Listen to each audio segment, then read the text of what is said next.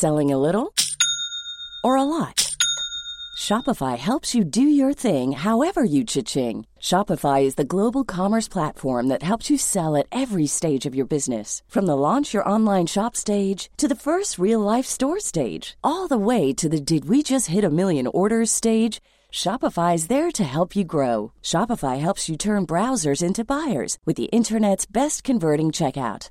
36% better on average compared to other leading commerce platforms because businesses that grow grow with Shopify. Get a $1 per month trial period at shopify.com/work. shopify.com/work.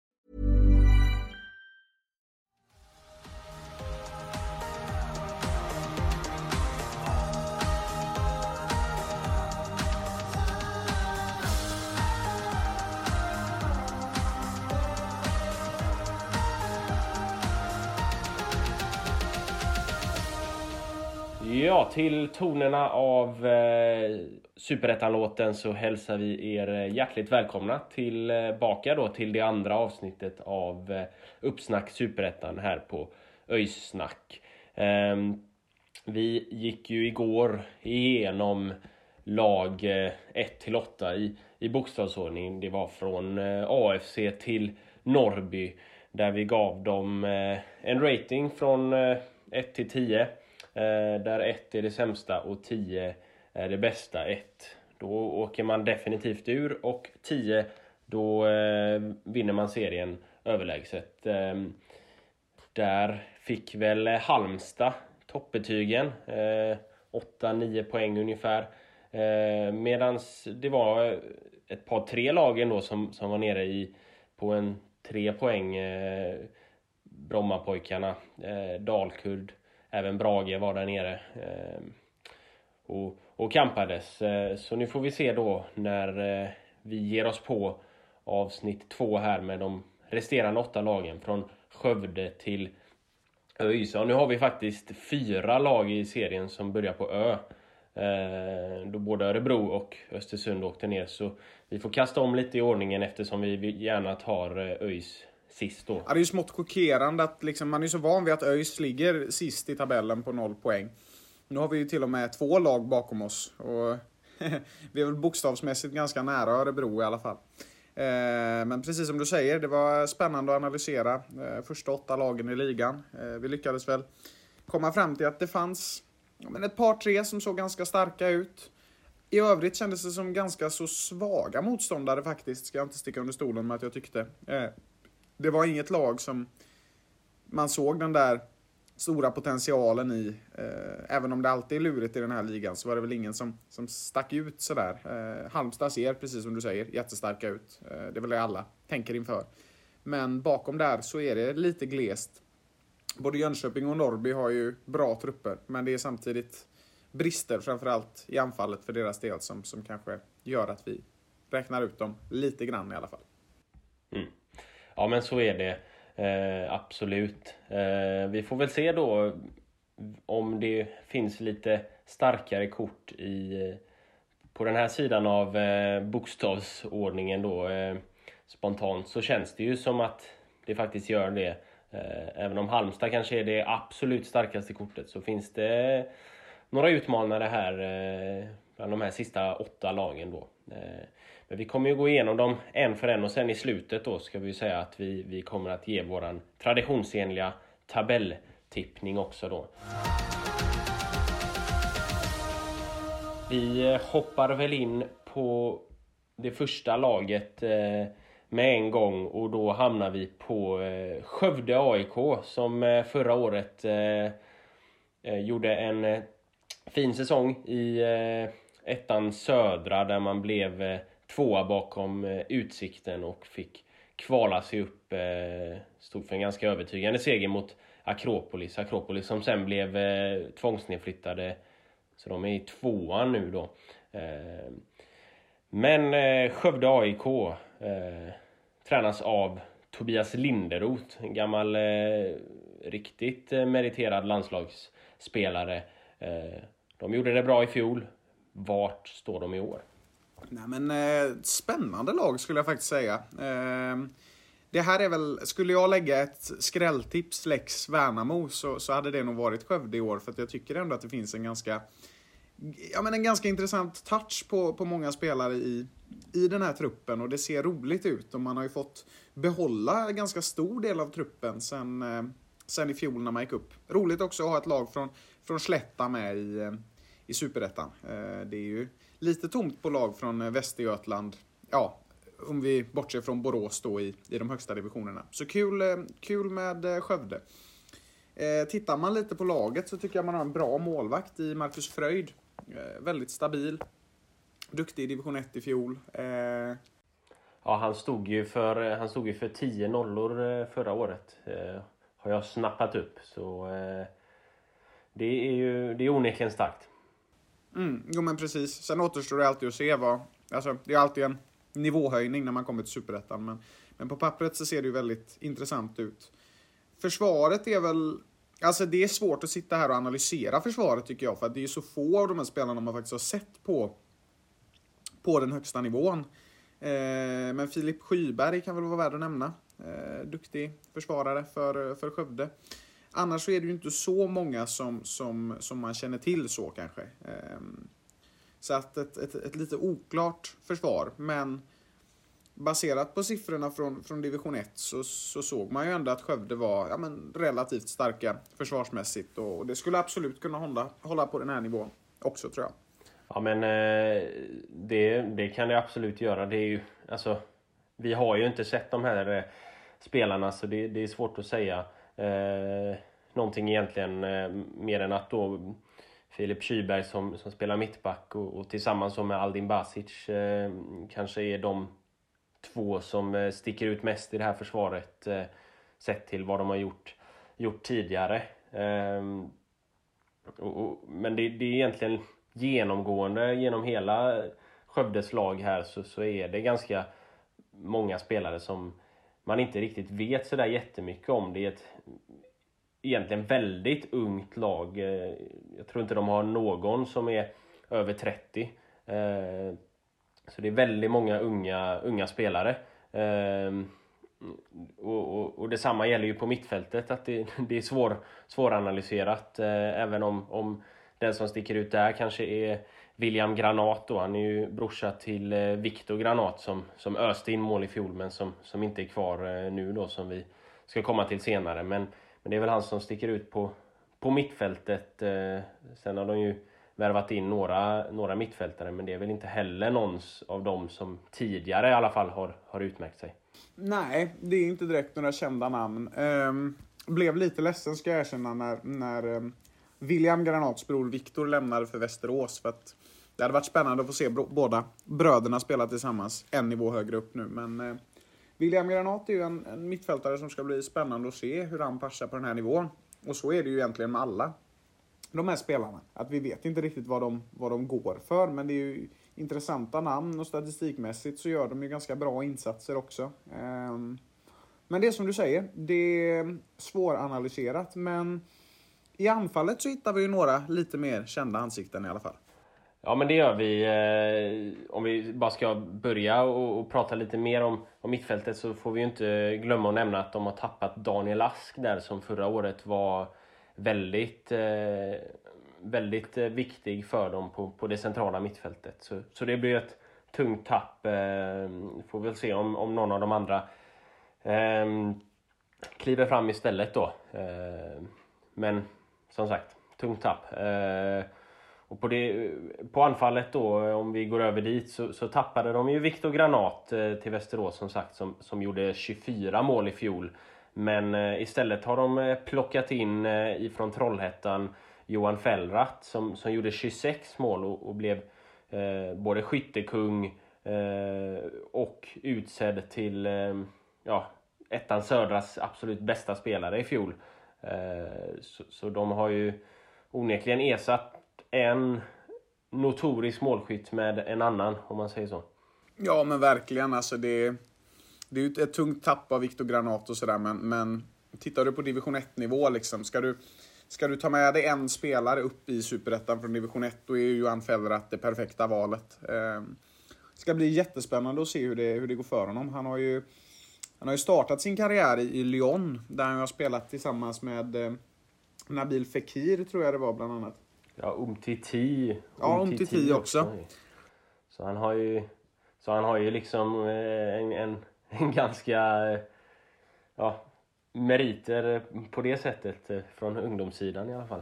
Ja, verkligen. Nej, men det, det är ju en häftig lirare på så sätt. Och, eh, han har ju aldrig varit uppe i de här högsta serierna i Sverige innan. Han har ju spelat bland annat i BK Forward och Örebro Syrianska och nu senast då Trollhättan. Men nu ska han ju få testa, testa en nivå högre och det ska bli väldigt spännande att se hur han eh, anpassar sig till det. Jag personligen tror jag att det kommer bli en succé för Skövde.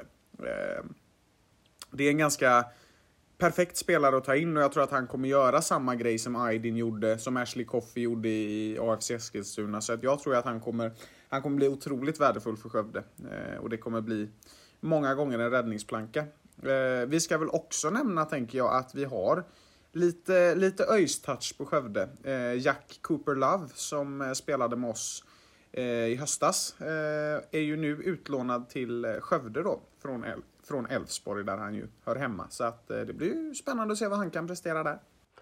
Jo, men så blir det ju. Jack lyckades väl inte något jättebra i ÖIS. Det blev inga mål för sällskapet. Så vi får väl se om han nu kan gå in i, i, Skövde och, och, och eh, bidra med, med några mål. Det är väl i alla fall förhoppningen antar jag från, från Skövdes sida och, och sådär. Men eh, vi får väl se. Ja, alltså, jag hade inte blivit förvånad om han klev in och gjorde 7-8 mål. Alltså i ÖIS så kastades han ju in så plötsligt.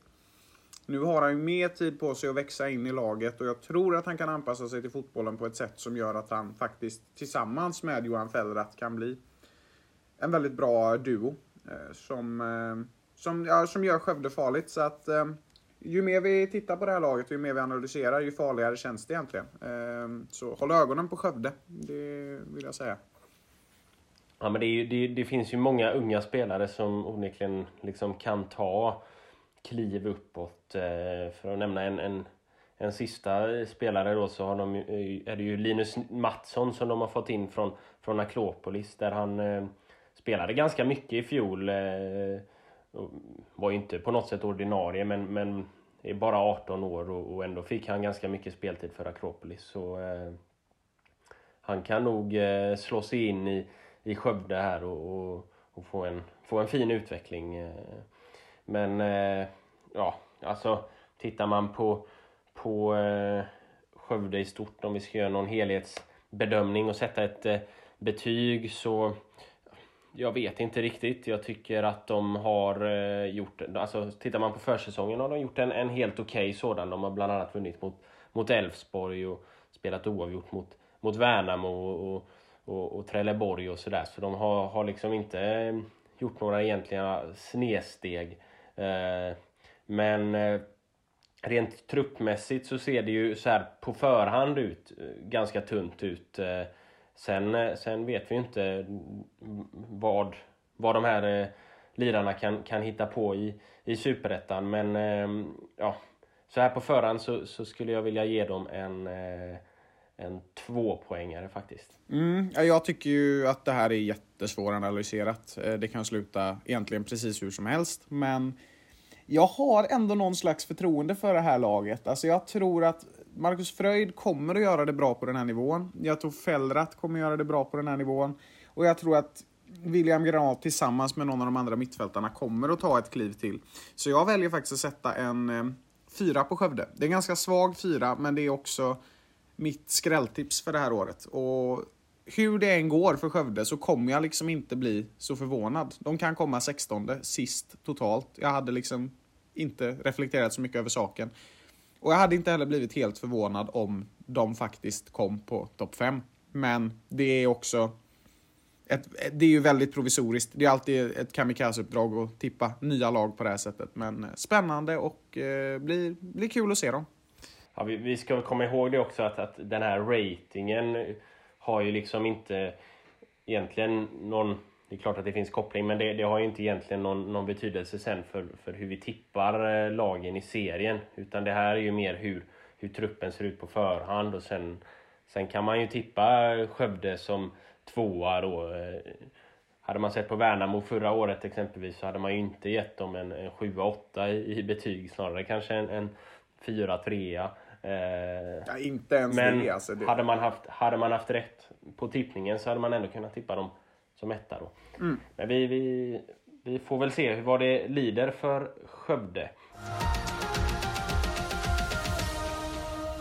Om vi istället då hoppar över till eh, nästa lag så är det ett lag som eh, var i, Allsvenskan för några år sedan och, sen har väl huserat på den. Ja, de hade något år där de inte riktigt var, var, var eh, bra i, i Superettan men de senaste två åren tror jag i alla fall att de har eh, huserat på den, den övre halvan och var länge med i fjol också i, i toppracet men, men halkade lite efter på slutet. Eh, Trelleborgs FF. Mm. Direkt från eh, Tjongavallen. Jag eh, brukade tycka att Trelleborg var egentligen Sveriges tråkigaste fotbollslag.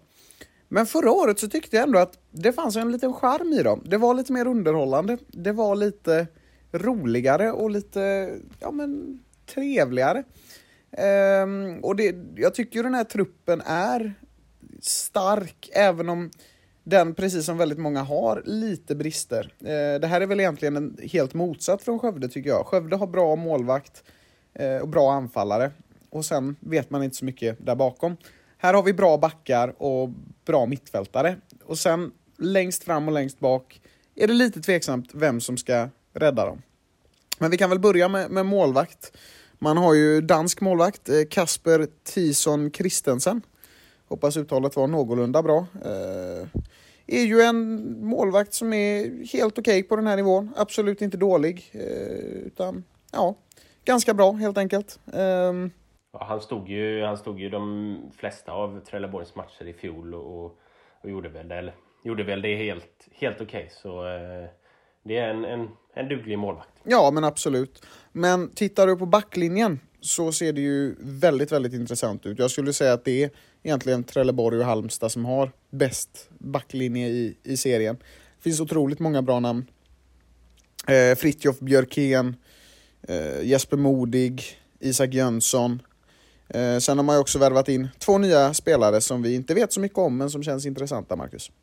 Ja, Bödvar, Bödvarsson eh, vet vi ju en del om. Han var ju väldigt eh, stark i, i Helsingborg i fjol. Eh. Mikko Vittiko har jag inte så mycket koll på. Jag, jag följer inte finländsk fotboll så mycket. Han, han kommer väl därifrån. Men ja, det, det är ju två spelare som har, ändå har utmärkt sig tidigare. Men alltså sett på hela försvaret så, så eh, tycker jag kanske den som sticker ut allra mest är Fritiof eh, Björkén som förra året eh, var han ju nominerad till, till årets back ehm, och, och var otroligt bra alltså. Gjorde, gjorde dessutom 4 plus 1. Ja, visserligen som, som högerback då, men, men ändå alltså fyra mål som, som försvarare är, är starkt. Ehm, så ja, på det stora hela så har ju Trelleborg ett, eh, ett väldigt, eh, väldigt bra försvar. Eh, om, om vi ska prata om en spelare som vi absolut inte vet någonting om så är det ju Abel Ogwushe som är, inlånad från Triple 44 Football Academy i, i Nigeria. Så det blir ju onekligen en, en spännande spelare, bara 18 år gammal. Vi får väl se om vi får se honom eller om han får husera på bänken. Men eh, ja, det kan ju gå hur som helst. Ja men det är ju ofta så när det liksom värvas in spelare från andra länder och sådär, framförallt från akademier i andra länder, att ja, det kan liksom bli en brakflopp. Och sen kan det bli lite som Amo till exempel i Hammarby, att det blir dundersuccé. Så att, eh, eh och Vorse får vi väl eh, vänta och se med lite helt enkelt. Eh, men alltså sett till det hela, det är en bra backlinje. Eh, spännande också som du nämner att, att Bödvar Bödvarsson eh, med seriens kanske skärmigaste namn eh, gör eh, intåg i den här truppen. Ehm, tycker det ska bli tycker det ska bli intressant att se hur han funkar nere i, i Trelleborg. Eh, gjorde det som du säger bra i Helsingborg och har ju bra kvaliteter som jag tror kan bidra med att eh, det kommer vara väldigt svårt att göra mål på eh, den här upplagan av, av TFF. Eh, så intressant backlinje som ser eh, riktigt stark ut. Tittar vi på mittfältet så ser det också ganska bra ut egentligen. Vi har ju Petar Petrovic och, och Johan Blomberg eh, som är kvar sedan förra året och de vet vi ju vad de kan. Eh, minns ju ganska tydligt när Johan Blomberg var i Sundsvall och härjade. Eh, det var spännande. Ja, ja Petrovic är väl, är väl skadad tror jag för korsband så vi får väl se om han får spela någonting i år. Eh, han hoppas väl komma tillbaka till hösten här någon gång men vi, vi får väl se. Men eh, annars har de ju Johan Blomberg som, som är otroligt duktig. Ja, precis. Nej, men det, det är en duktig spelare och han gör ju skillnad i vilket superettanlag han än hamnar i. Tittar vi bakom så har vi ju Haris Birkic, eller Birkic kanske. Eh, lite personlig favorit i Trelleborg faktiskt. Jag tycker han spelar, spelar bra fotboll. Eh, vi har Mohamed Said. Eh, inte vår Mohamed Said utan en, en annan Mohammed Said. Eh, det är lite olika stavningar där. Han var ju i Sirius för ett tag sedan och, och gjorde, det, gjorde det bra där. Så det är lite spännande sådär i Trelleborg.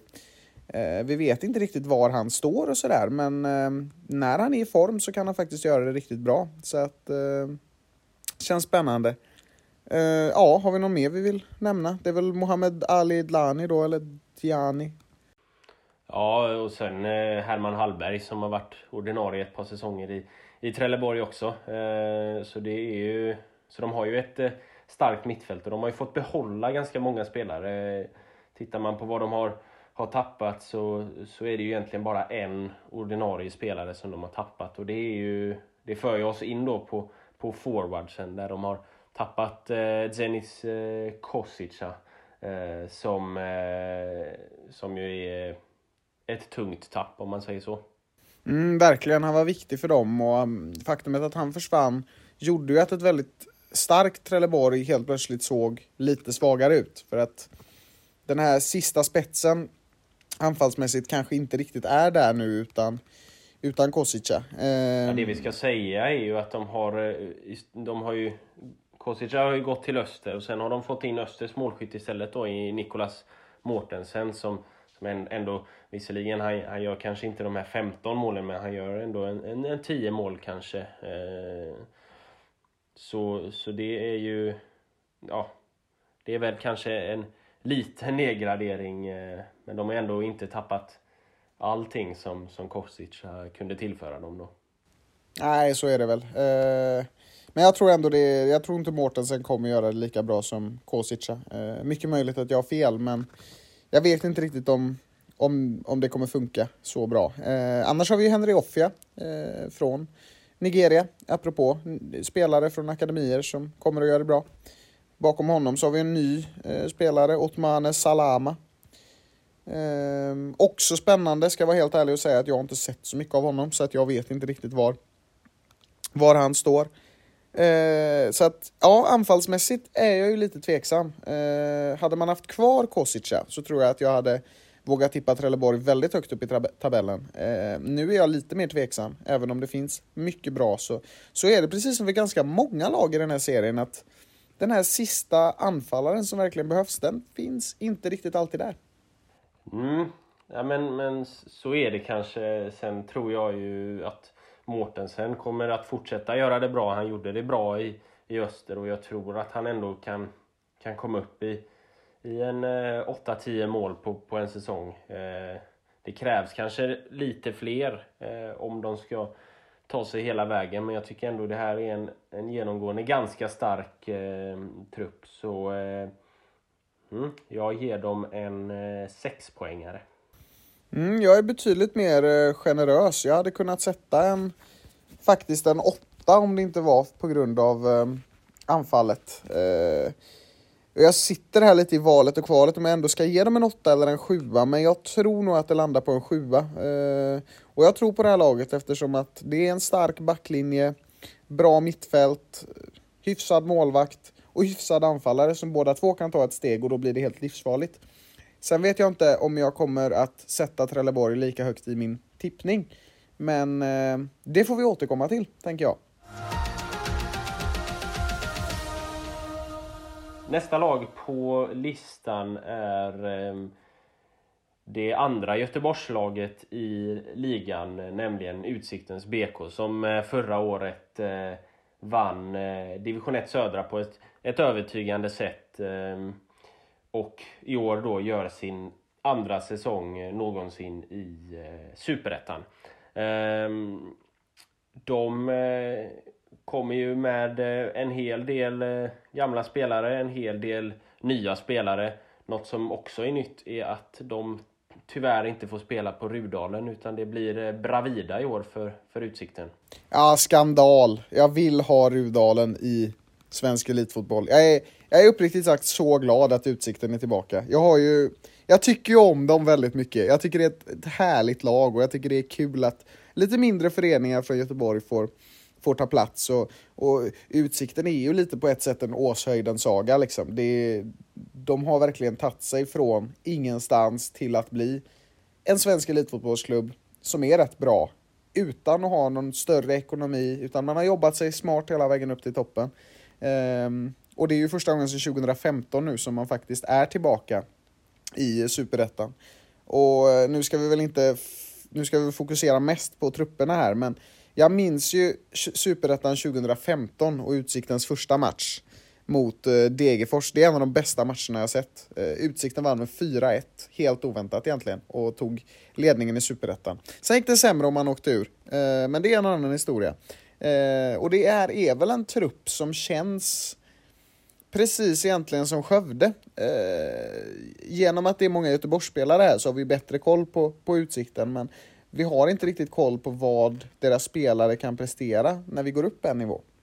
Nej, men, men eh, så är det ju verkligen. Eh, om vi börjar då från, eh, från första utpost så har man ju tappat Tom Amos som ja, var inlånad från IFK men nu har gått till Jönköping då.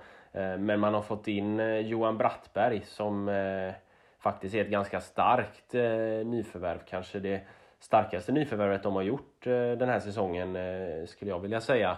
Han har ju en hel del allsvenska matcher på sitt CV. Så det är ju en, en spelare med, med lite erfarenhet och, och en, en målvakt som absolut kan hålla för en superettanivå. Ja men absolut, jättebra värvning tycker jag. Det är alltid bra som nykomling att försöka värva in en bra målvakt. Hade jag arbetat som sportchef så, så hade det varit det första jag hade gjort. Eh, sen behöver det inte betyda att det är rätt för det, men eh, jättespännande värvning och jag tror att han kan eh, tillföra väldigt mycket på, tyvärr, Bravida och inte Rudalen. Eh, men det är jättespännande. Tittar vi på backlinjen så har vi ju en väldigt jämn backlinje egentligen det är ingen som sticker ut sådär jättemycket, men det är inte heller någon som är överdrivet svagare än någon annan. Eh, vi har ju namn som Erik Westermark, Allan Mohiden, eh, Jesper Brandt för all del, med mera, med mera. Det, det är spännande spelare och jag tror att alla skulle kunna göra det ganska bra på den här nivån. Och i och med att det finns en jämnhet i truppen så kanske det blir lite enklare att hitta varandra och förstå varandra eh, när man är på samma fotbollsmässiga nivå. Och jag tror att det här starka kollektivet någonstans är eh, Eh, en fördel som Utsikten har. Det var det som gjorde att de vann division 1 södra och är det någonting som kan göra att, att de går långt i, i, superettan så är det ju just det. Ja, eh, det, det, så, så kan det absolut vara. Sen, sen är det ju visserligen, de, de gjorde det bra på, på eh, nivån under då i ettan men, men det ska ju göras i i Superettan också som är en nivå upp. Så, så vi får väl se hur de håller för det om vi tittar på, på exempelvis en sån som mm, Allan Mohiden då som eh, tidigare har, har spelat i ÖIS. Eh, men när han väl gjorde det så kom han inte alls in varken i ÖIS eller när han innan dess var i, i Gais då. Eh, har egentligen gjort en säsong eh, i Superettan tror jag att han var då med, med Ljungskile om, om om de var in, inte var i ettan då till och med. Eh, där han verkligen har, har presterat. Eh, men annars så, så har han exempelvis då inte, inte lyckats så mycket. Ehm, men de har ju åtminstone värvat in en, eh, en back som, som kommer in med lite rutin och, och, och lite klass. Och det, det är ju Billy Nordström som senast kommer från Öster då. Eh, som ändå får, får eh, räknas som att han kommer vara med och, och fightas om en, en, en startplats. Så mm, jag är inte helt övertygad om deras eh, försvar. Det ser väl eh, ljummet ut, om man säger så. Ja, eh, jo men så är det väl. Eh, men, men, när det är superettan kan ljummet vara ganska bra. Eh, sen, sen är det ju absolut inte den nivån som vi har i Halmstad och Trelleborg på en backlinje. Eh, långt ifrån. Men det är väl kemin från division 1 som kan leda det här gänget framåt. Eh, det var ju lite det vi såg i Värnamo också. Nu menar inte jag att Utsikten ska vinna superettan, men det har funkat förr när, när truppen någonstans har varit jämn och haft bra sammanhållning. Så att, men som du säger, det, äh, det är väl inget man vinner superettan på. Eh, tittar vi på mittfältet så är det väl egentligen lite samma där, skulle jag nästan vilja påstå. Vi har spelare som Karl Bom och Mirad Garza som är rätt duktiga. Eh, framförallt så har vi Predrag Randjelovic. Eh, ni får ursäkta mina uttal, jag är helt kass på sånt. Men eh, det är en väldigt bra fotbollsspelare som levererade fint i, i division 1. Ja, men det, det, är det.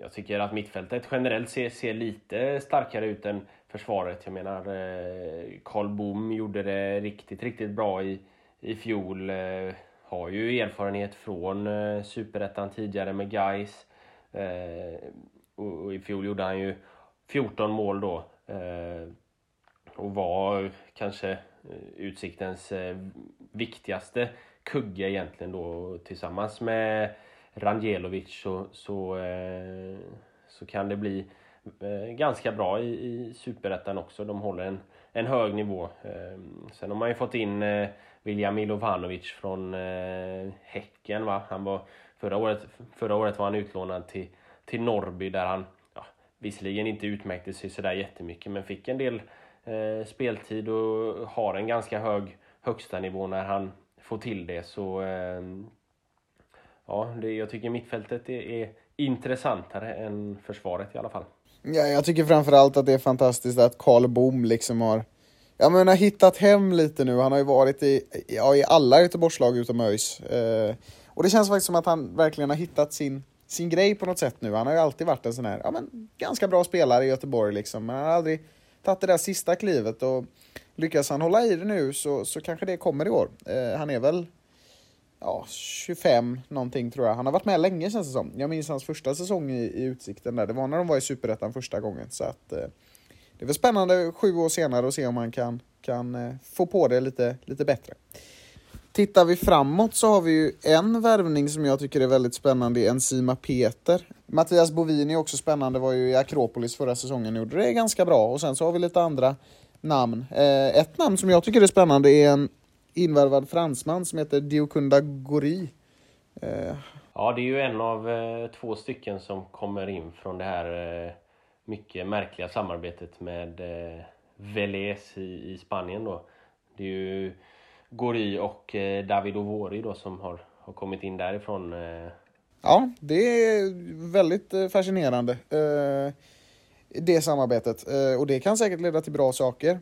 Jag undrar egentligen bara hur Utsikten och Velez hittade varandra, men det finns säkert någon förklaring som vi kan gå in på senare i podden. Ja, men det är väl någon gammal tränare eller någon någon person runt omkring Utsikten då, som eh, nu är eh, involverad i, i VLS då, som, som har gjort att det har blivit ett litet samarbete där. Och det eh, ja, jag vet inte, det kan ju gå hur som helst. Vi såg ju inte så mycket av våran inlånade Pero Ruiz då från, från Sociedad i, i höstas där som, som vi lånade in då kring vårt samarbete där. Så vi får väl se om, om de här herrarna lyckas lyckas bättre. Men det, ja, det kan ju gå hur som helst. Mm, ryktet säger att om de här spanska lirarna gör det bra så kommer eh, Utsiktens nya inmarschlåt vara Ge mig en spanjor med Babsan. ja, men fortsätter vi så eh, på anfallslinjen där så, så har vi ju, ju en viktig spelare som har lämnat, Paolo Marcelo, eh, brassen som gjorde det väldigt bra i fjol och var ju tongivande när, när Utsikten åkte upp. Ja, men eh, Marcelo är ju, är ju ett ett tungt tapp och de har väl kanske inte värvat in eh, spelare som kan fylla det tomrummet eh, i, eh, i, i anfallet då. Eh, om vi ska nämna någon mer som de har tappat så är det ju kanske då Martin Smedberg Dalense som ja, han har visserligen inte spelat sådär jättemycket eh, senare åren men har bidragit med, med ganska mycket erfarenhet. Sen har de ju sin egen eh, version av eh, Schlagerboris i Bragi Bergson. Ja, just det. Som har-. Du, Som, va? Schlagerboris är kvar i Gais, va? Jag har ju inte läst på så mycket. nej, nej, han har, eh, han har lämnat tror jag. Han har satsat på civila karriären nu. Ja, han har en sån också. Det, han är en mångkampare i eh, livs... I karriären. vad ska man kalla det? I livskarriär. Ja, han är en mångkampare i karriärer. Kung Boris. Vi önskar honom all lycka naturligtvis. Nej men Bragi har ju, har ju lämnat och han satsar väl mer på, eh, på musikkarriären. Men det var väl ingen spelare som kanske utmärkte sig heller sådär jättemycket i, i eh, Utsikten. Men eh, o- o- om jag bara kan få eh, lite, lite radiotid här så, så har jag en idé att grunda, grunda Schlager BK. Eh, tänkte plocka in Boris, eh, Braji, Kevin Walker, kanske John Guidetti också. Han sjunger ju lite ibland, eh, inte eh, som artist men det funkar säkert. Sen får vi ha in någon annan också. Eh, men det löser vi. Så Schlager BK, snart på en fotbollsplan nära dig.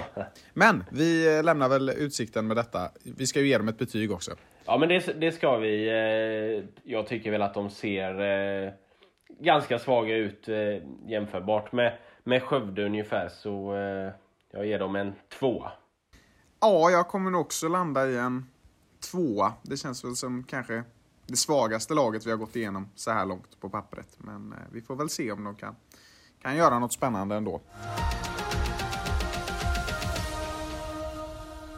Vi eh, ska väl göra så att vi rör oss eh, österut till Västerås som ju har varit med i Superettan ganska länge nu. Det är väl i alla fall fyra år sedan eller något som de, som de åkte upp. Eh, ännu mer kanske till och med. Ehm, och ehm, det känns ungefär likadant som vanligt inför att Västerås ska dra igång serien. Ehm, det ser ganska bra ut, men inte så spännande.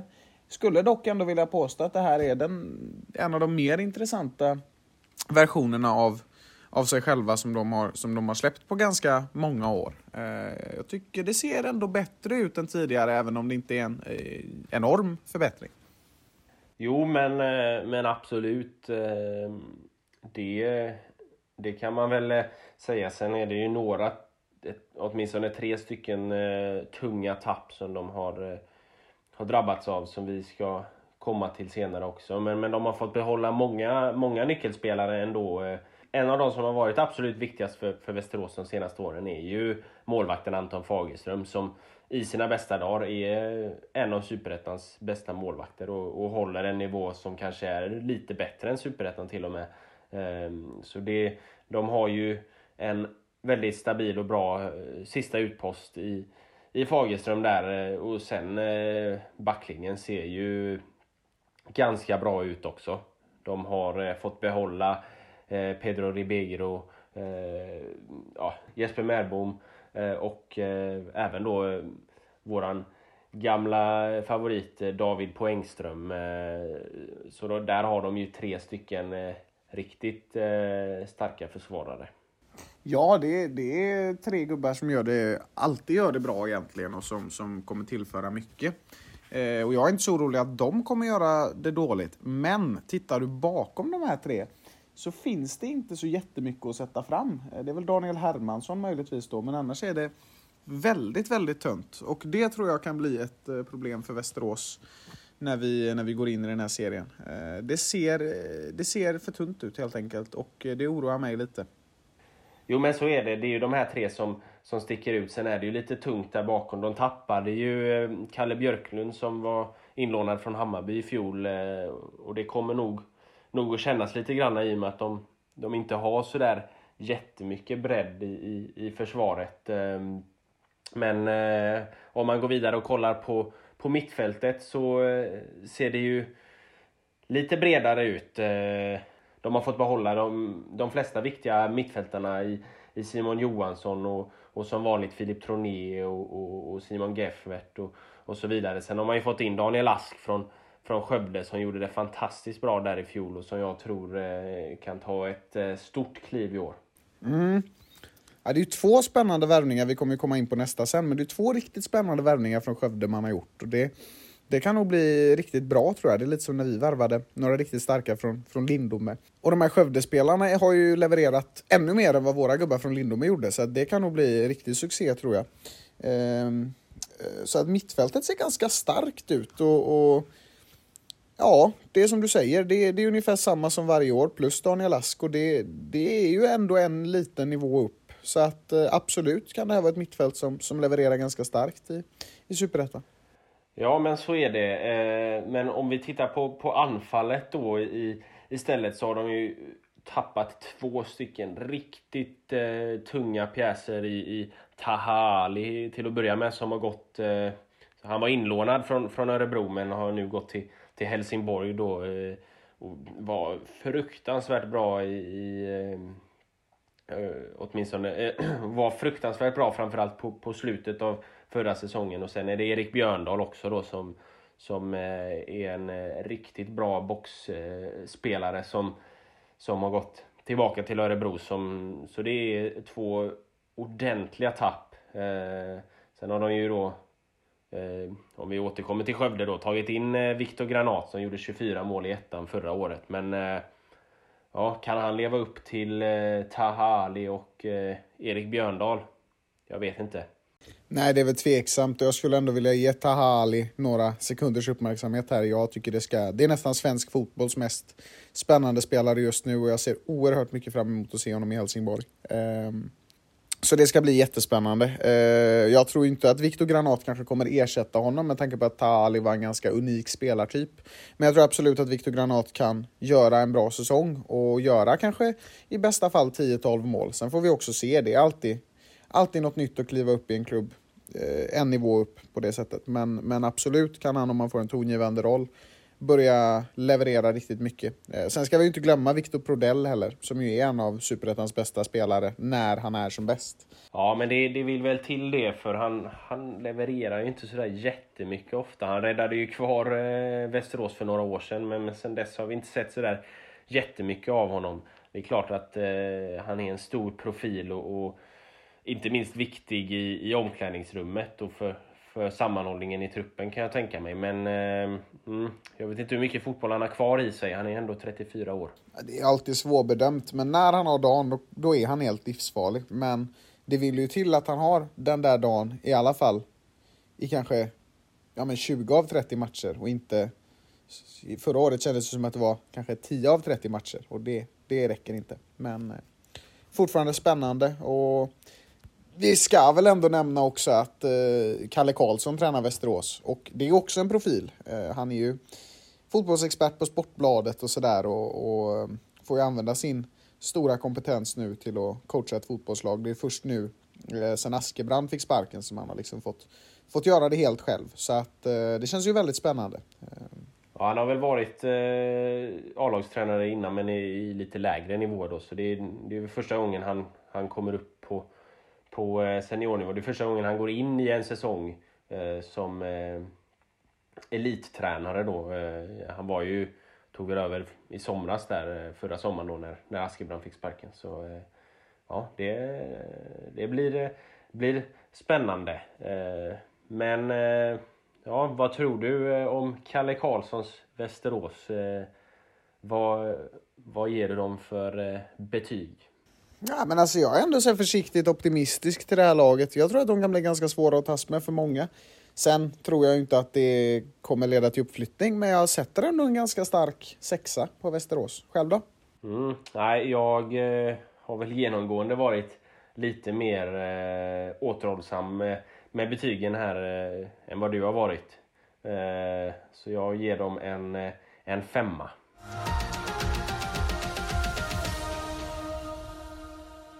Men vi gör väl så att vi lämnar Västerås bakom oss och lämnar över till eh, ja, rivalen vet jag inte, men eh, det finns väl en viss rivalitet mellan dem och Örebro. Ja, vi hoppar över till de, eh, det första av fyra stycken ö-lag. Eller lag som börjar på ö då. Ja, vi har ju fyra ölag i Superettan nu. I Allsvenskan finns det ju ett ölag i BK Häcken och ett öllag i Hammarby. Ja, Hammarby är väl också... Är Södermalm är väl också en ö, så Hammarby är väl också... Ja, det är fan sant nu när du säger det. Ja, då har vi ja, ölag och ölag. Det är lite vad som helst. Eh, själv, själv är jag med i A-laget. ja, vi har fyra lag som börjar på bokstaven Ö i alla fall i, eh, i eh, Superettan. Om vi eh, går in och pratar lite på Örebro då. Eh, det är ju ändå ett eh, relativt eh, nytt Örebro. De har fått in ganska mycket nytt. De har fått behålla eh, en del. Eh, de har fått tillbaka en del starka kort från, från lån och så vidare. Ehm, och det är ju ett ganska starkt Örebro även om de var väldigt, väldigt bleka i fjol i, i Allsvenskan när de åkte ur då. Ja, men så är det. Alltså, det är ju första gången på ja, nästan tio år som, som Örebro inte är allsvenskan. Eh, man var ju nere en snabb session, jag tror det var 2013. Eh, och det, det märks ju ganska mycket på truppen också för att eh, det finns ju jättemycket allsvensk rutin här. Och eh, ganska många namn som, som, som jag tycker borde kunna spela en nivå upp. Och, eh, vi har ju mött dem och vunnit mot dem i Svenska Cupen. Så att eh, det bevisar väl dels på vår styrka Ja, eh, om vi börjar att gå in på målvaktssidan så är det ju lite kontroverser där. Eh, Bobby Alain som eh, stod i fjol i Allsvenskan och väl ja, gjorde det sådär får man väl ärlighetens namn säga. Eh, förväntade sig att han skulle vara, vara med och vara förstemålvakt nu då i, under Joel Cedergren här i år också då men eh, så värvar de in eh, William Eskeleinen som, som är en riktigt meriterad och duktig eh, målvakt. Eh, och då blev han rasande Bobby där eh, och, och, sa att han var tvungen att lämna klubben, att det inte fanns någon plats för honom i klubben och sådär. Så, eh, ja, det, det är ju onekligen eh, bråk på, på målvaktssidan och det vet jag inte om det är så bra. Eh, om det kan smitta av sig på, på resten av truppen eller inte. Men mm, vi lär väl inte få se så mycket av Bobby då kan man tänka sig. Utan det lär väl bli William som får stå. Nej, det var... Han är arg, eh, den gode fransmannen. Eh, mycket ilsk. Eh, och sen så tycker jag personligen att Eskelinen är en starkare målvakt. Så jag vet inte riktigt hur mycket det betyder rent målvaktsmässigt. Men däremot, alltså en sån här konflikt skapar rubriker. Det skapar någonstans en osäkerhet i spelartruppen. Jag menar, det, det, det är oavsett var. Om det är liksom på jobbet det är bråkigt eller i fotbollsklubben man blir alltid lite tagen av det och det, det, det kommer nog märkas lite på Örebro första veckorna. Eh, det är, väl, det är väl inte så att det kommer att rasera hela deras säsong, men det skapar ju någonstans problem. Och eh, ja, Bobby har nog eh, gjort sin sista match för Örebro efter den här veckans kontroverser, kan vi konstatera. Men som sagt, med tanke på hans ganska bleka säsong förra året så vet jag inte riktigt om, om det långsiktigt sett blir ett tapp. Eh, tittar vi på backlinjen så har vi ju ändå ganska meriterade namn. Eh, Hussein Ali, eh, ung försvarare som eh, ska bli spännande att följa i år. Nasir Moro, eh, vi har eh, Benjamin Hjertstrand, Daniel Björnqvist, en personlig favorit, eh, med mera, med mera. Så att eh, det är ganska bra backlinje i mina ögon. Ja, nej men det, det, de har eh, en fyra, fem gubbar som ändå är på, på en en hög nivå och, och som har ja, i fjol då spelat eh, allsvensk fotboll. Sen var väl inte Örebro det lag som eh, höll mest tätt mellan stolparna om man säger så. Men, eh, men ändå, då, det, det är en backlinje som definitivt kan hålla en, en hög nivå i, i Superettan. Eh, och de har ju, till skillnad från en del andra lag, så har de ju faktiskt bredd eh, på, på backlinjen också och, och kan, och kan eh, backa upp med folk eh, som, som kan eh, stå upp bakom eh, startspelarna också då. Eh, de värvade ju till exempel in eh, isländske eh, Axel Oskar Andresson, eh, mittback från, från Riga senast och har ett par eh, A-landskamper för Island. Så, så det är ju ändå lite meriter eh, som han kommer in med. Eh, och sen, som du säger, så de som är kvar också håller ju en, ändå en nivå. Ja, men det är ju spelare med allsvensk rutin liksom. Och jag tänker framförallt eh, det du säger med att det ser rätt brett ut i Örebro. Det, det måste jag hålla med om att möjligtvis med undantag för, för mittfältet så ser det ju otroligt... Alltså man har otroligt mycket till, tillgångar. Eh, det är egentligen bara Örebro ÖIS som har det på det sättet och kanske Halmstad också. Och det tycker jag ändå talar ganska mycket för de tre lagen. För att ju mer bredd du har, ju mer valmöjligheter du har, ju mer kan du eh, liksom vinna långsiktigt den här säsongen. För skador kommer komma, så är det. Vare sig man vill eller inte så, så kommer det komma skador på några spelare i alla lag och då, då gynnas man alltid av att ha en, en bredd. Så är det ju. Men eh, ja, det märks. Det är allsvensk rutin och det ser bra ut i backlinjen. Det är väl egentligen samma på mittfältet. Vi kan ju fortsätta på vårt lilla slagertema. Här har vi ju faktiskt Kevin Walker. Eh, som är en jätteduktig spelare och hade många fina år i Djurgården. Eh, och som, som nu är i Örebro då, där det väl inte kanske riktigt har gått så bra, men där han ändå har gjort det bra. Ja, men vi har ett väldigt spännande lån också i Viktor Mpindi eh, från Sönderjyske, som jag tror kan bli en av de bästa spelarna i år eh, i Superettan. Ser väldigt spännande ut. Eh, Jiloan Hamad eh, spelar i Örebro. Det är ju smått otroligt. Han var ju helt grym i Hammarby för några år sedan. Så att, nu har han väl inte den högsta nivån längre, men fortfarande lovande. Sen har vi en sån som David Seger där bakom också som, som är ung spelare som absolut kan, kan utvecklas ett snäpp. Så vad säger du om det här mittfältet? Nej men det är, det är ju ett eh, mittfält som ändå håller en, en hög nivå. Både Kevin Walker och, och Jiloan Hamad har ju mångårig eh, allsvensk erfarenhet eh, som jag tror kan bli väldigt viktig för Örebro här nu när de ska försöka ta steget upp tillbaka då. Eh, de har ju spelat på, på en, en nivå högre än vad, vad Superettan är och det, det tror jag, det ska man inte underskatta. Eh, sen eh, en Pindi där blir ju, som du säger, väldigt intressant att följa. Är en, en spelare som, som är på väg upp, har gjort faktiskt ett par eh, ungdomslandskamper för Kamerun och, och Kamerun är ju ett bra fotbollsland så eh, det visar ju ändå en, vilken nivå han håller. Eh, om vi går över lite på anfallet då så, så har de ju även där eh, ganska många. De har värvat in Daniel Gustafsson, de har fått tillbaka Erik Björndal från, från eh, Västerås där han gjorde det fantastiskt förra hösten. Och sen har de eh, dessutom Ahmed Yassin och Jake Larsson. Så det, det är en, en bred eh, trupp de har på, på forwardsidan också. Ja, jag skulle ju nästan vilja säga att det är seriens bästa anfall man har. Eh, det är otroligt bra spelare. Alltså, eh, Björndal som, ju, som vi vet vad han kan, liksom. det, det kommer nog också vara en av de stora målskyttarna i, i serien i år. Eh, otroligt duktig. Ahmed Yassin som ju haft många fina år på, på hissingen apropå eh, Så att eh, det är också spännande och Jake Larsson känns ju ändå som att han någonstans inte riktigt har fått det sista steget i sin utveckling. Så att eh, det är jättespännande. Och Gustavsson som du nämner också. Eh, man kan sitta och prata gott om de här fyra ganska länge. Så att eh, det är ett anfall som, som jag tror kommer att bli riktigt farligt i år och som många lag kommer få se upp med rejält. Eh, det kommer bli många mål tror jag för Örebro. Eh, det är mycket möjligt att de toppar ligan i antal gjorda. Sen, eh, sen ska man ju hålla sig från att, från att släppa in mål också. Det var man inte jätteduktiga på i Allsvenskan, men eh, det är skillnad på Allsvenskan och Superettan också, ska man komma ihåg i slutet av dagen. Vad jag skulle vilja ta upp är att jag tycker att man har en väldigt spännande tränare, i Joel Cedergren. Eh, har ju haft någon session i Sundsvall som var väldigt bra bland annat och eh, tycker det är en intressant figur i svensk fotboll som jag tror kan eh, vara bra för Örebro. Jo men eh, så, så är det ju absolut. Eh, en tränare som, som eh, har lyckats förr och, och får väl se om han, han gör det igen då. Eh, de har ju liksom fått behålla ganska stora delar av sin trupp ändå.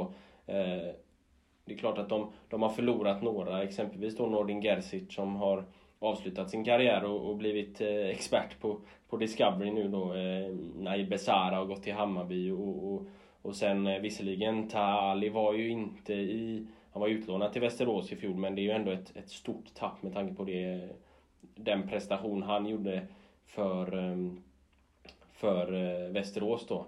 Eh, så de har tappat lite granna. Kevin Wright också eh, kan man väl nämna. Mm. Agon Mehmeti. Eh, ja, ja, precis, precis. Så det, det, de har, har tappat en hel del eh, spelare ändå, men, men ändå fått behålla spelare och, och, och kryddat upp med, med någon eller ett par eh, extra. Så tycker jag ändå på, på det stora hela så ser det ganska, ganska bra ut. Vad, eh, vad har du satt för betyg på Örebro? Nej, men jag sätter dem ganska högt. Jag sätter faktiskt en åtta på Örebro för att jag tycker att det ser väldigt brett och bra ut. Sen Sen behöver inte det betyda att jag kommer tro jättemycket på dem i själva serien, men tittar du rent truppmässigt så, så ser det onekligen bra ut. Vad, vad säger du? Ja, men jag, eh, jag är inne på, på samma spår. Jag satte en eh, stark åtta på Halmstad och jag tycker väl att Halmstad ser bättre ut än vad Örebro gör. Men Örebro ser väl eh, ändå väldigt, eh, väldigt starka ut. Så jag, jag får ge dem en svag åtta då för att, för att inte likställa dem helt vid, vid Halmstad. Men, eh, men ändå eh, nästan. Så eh, en, en svag åtta på, på Örebro.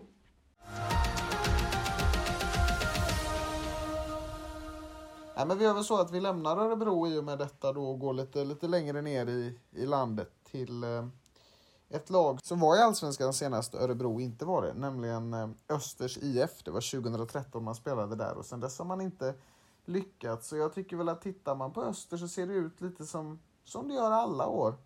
Ja, helt okej, okay, men inte mer. Mm, ja, jag, eh, jag tror ändå lite grann på det här Öster. De har fått behålla ganska ganska många spelare och krydda till med några eh, riktigt eh, fina nyförvärv. Eh, vi ska väl komma in på, på vilka det är senare, men om vi börjar då på första utposten så så har man ju, dels har man ju Viktor Stulitz då som, som har varit i klubben sen innan, men sen har man ju även lånat in ifrån Malmö då Mattias Nilsson, en ung och, och lovande målvakt som, som Malmö tror på också. Så de har ju ändå två stycken, de har ju inte seriens bästa målvakter där, men, men eh, helt okej okay målvakter eh, till att börja med. Och sen en, en Det är alltid svårt som... att, alltså, inlånad målvakt på det sättet som inte har getts kanske så mycket förtroende innan är ju alltid en risk, men eh, det, det kan studsa åt båda hållen. Ja, ja men ja, så är det väl i och för sig då att, att eh, det kan gå lite hur som helst. Eh, men, men eh, går man över och tittar på backlinjen så, så har de ju fått behålla de flesta av sina, sina viktigaste eh, kuggar eh, och, och, och har en ganska stabil backlinje ändå får man ju säga. Jo, men det är, det är, det är jämnt. Det är bra. Det är, väl inte den, det är väl inte någon spelare som som sticker ut sådär jättemycket. Men det, det, det är många som bidrar. Liksom eh, Oliver Silverholt, eh, Tato Varmanen som är en personlig favorit. Eh, John Stenberg, Mattis Adolfsson, eh, Måns Berg ska vi inte glömma heller. Eh, finns ändå ganska mycket bra, men jag tror att den här stjärnbacken kanske inte riktigt finns i öster. Eh, så att, ja, det är väl ett okej okay försvar man har, men precis som på målvaktssidan så är det väl inget som som sticker ut sådär. Tycker jag. Mm. Ja, jag tror eh, John Stenberg gjorde det, gjorde det bra i fjol eh, och, och gjorde det bra året innan i, i Dalkurd. Eh, så jag tror, eh, jag tror mycket på honom. Eh, jag tror att det blir han och eh, möjligtvis då eh, Oliver Silverholt Eh, eller Måns Berg då som, som kommer vara de som... Och Varmanen. Ja, och Varmanen då, som, som kommer, vara de, kommer vara de som styr Öster från, från eh, försvaret. Eh, men tittar vi då på... Går vi in och tittar då på mittfältet så, så kommer ju här den första riktigt tunga värvningen faktiskt i, i Vladimir Rodic som, som Öster har lyckats knyta till sig. Han var ju faktiskt väldigt bra i, i, i Hammarby för ett par år sedan i alla fall. Och det, det är ju en klassvärvning. Oh ja, jättehäftigt att, att Rodic ska, ska ha hamnat i öster. Det, det är en väldigt oväntad värvning. Jag blev väldigt förvånad när man gick ut med det. För jag trodde i alla fall han hade ett eller två år i Allsvenskan till framför sig. Så att eh, det var oväntat och det blir ju den kanske viktigaste kuggen på mittfältet. Men, men samtidigt så har man ju också ganska bra spelare bakom. Pavic bland annat, eh, Mark Rochester Sörensson. Eh, vi har Jonathan Drott Eh, men jag tycker inte heller, bortsett från Roddit, att det här är så spännande. Eh, jag tror absolut att det kan bli bra, men jag vet inte riktigt. Eller får äta upp det här om det går bra för Öster, men nej, det känns lite grått. Mm, nej, jag, eh, jag, jag tror eh, nog mer på Öster än vad, vad du gör i alla fall. Eh, men går vi upp på, på forwardsen så det är väl där, om det är någonstans det är lite tunt så är det väl forwardsen. Man har kvar Jesper Westermark som, som alltid gör det helt okej. Okay, liksom. han, han gör eh, ett, ett antal mål ändå. Ehm, och, och sen har man fått in Dennis Kosic då från, från Trelleborg. Man gjorde en, en switch där med, med Nicolas Mortensen och, och ja, jag vet inte hur, eh, hur det kommer gå men, men Kostica kan ju i alla fall eh, göra ett antal mål eh, och, och likaså Jesper Westermark. Men, men bakom där så finns det ju inte sådär jättemycket. Så vi får väl se hur, hur det blir på, på målfronten för, för Öster. Mm. Ja, nej, vi vet ju vad Kosica kan och som du säger, Westermark är ju ofta stabil sådär men, men nej, det hade behövts en bättre målgörare. Jag känner liksom att jag blir lite så jag känner mig lite allmänt negativ till Öster. Jag tycker de är ganska tråkiga alltså. Eh, sen är det kul att man har fått in Robic och Kosica, men vi, fan, det hade behövts någon liten krydda till liksom. Eh, det känns alltid lite stillastående och sådär. Eh, men jag kan ha helt fel och jag tycker fortfarande om Öster som fotbollsklubb. Eh, och ja, nyförvärven känns spännande, men jag tror ju inte att det kommer att bli någon succé i Växjö i år. Även om jag tror att det kommer gå helt okej, okay, som vanligt. Eh, vad har du satt för betyg? Mm. Nej men eh, det är ju, det är ju så att eh, tappet av Nicolas Mortensen och eh, framförallt då eh, att de inte har förlängt med Damir Mehic, eh, målvakten, som ju var ganska stabil. Eh, det gör att det blir lite osäkert framåt och lite osäkert bakåt. Ehm, men ändå så tycker jag att det ser ganska stabilt ut på, på många positioner och de har många, många folk. Så jag ger dem en, ehm, en sexa. Mm. Eh, jag var inne på en fyra här egentligen, men, men de här spännande värvningarna gör att jag ändå sätter en, en femma. Så att, eh, ja, det känns okej, okay, men inte mer.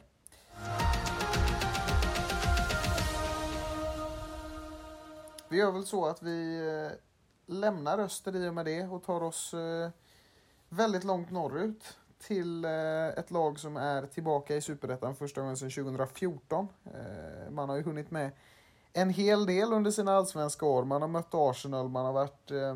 Man hann ju med en topp 5-placering i allsvenskan också. Det är ju det är Östersund vi pratar om som känns väldigt mycket som en klubb på nedgång även om det är tråkigt att behöva säga det. Det har varit skandal på skandal.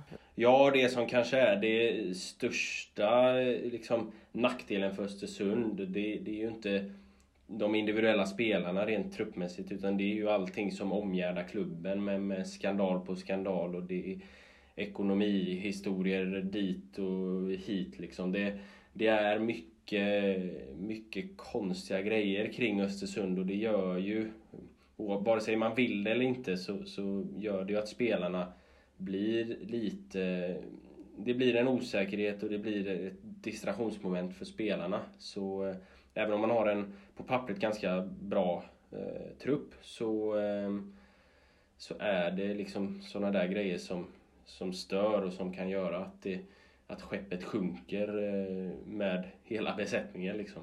Nej, men tittar man på målvaktssidan så har man ju kvar Ali Keita och det, vi vet ju alla vad han kan. Eh, han har ju meriter från eh, Champions League-spel då bland annat så att eh, det, det, är ju inget tvivel där. Eh, tittar vi på backlinjen så har vi ju kvar en sån som San Mensiro. Eh, annars ser det ju ganska spretigt ut. Det är liksom, man har kvar Oatara men annars har det kommit in rätt mycket nytt eh, och det är väl genomgående för det här laget. Man har tagit in Cesar Vellid och Kevin Jablinski bland annat. Ehm, så att back, backlinjen är ju spretig. Alltså. Mm, ja men så är det och, och, och det är mycket nytt eh, framförallt i, i försvaret men också eh, genomgående egentligen hela vägen upp i, i Östersund. Man har eh, tappat en hel del av, av de bästa spelarna och, och, och sen då tagit in eh, många nya som kanske inte riktigt håller samma nivå. Det blir naturligt när man, man åker ner i en, en division sådär. Eh.